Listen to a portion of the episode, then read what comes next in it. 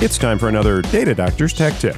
If you're the parent of a child in a high level math class, you've probably run into the situation where they've asked for help on a complex math problem.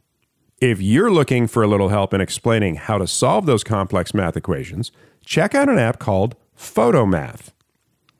Photomath uses your smartphone's camera to scan a math problem, attempt to solve it, and then it shows you step by step how it was solved.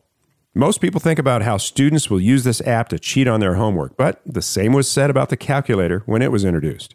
The app can certainly be used to cheat, but it's been designed as a learning tool to teach how things are solved. Remember, anyone can use Wolfram Alpha to solve the same math equations without the explanation on how it was solved. Cheaters are going to cheat, but don't let that keep you from making use of this wonderful teaching tool at photomath.net.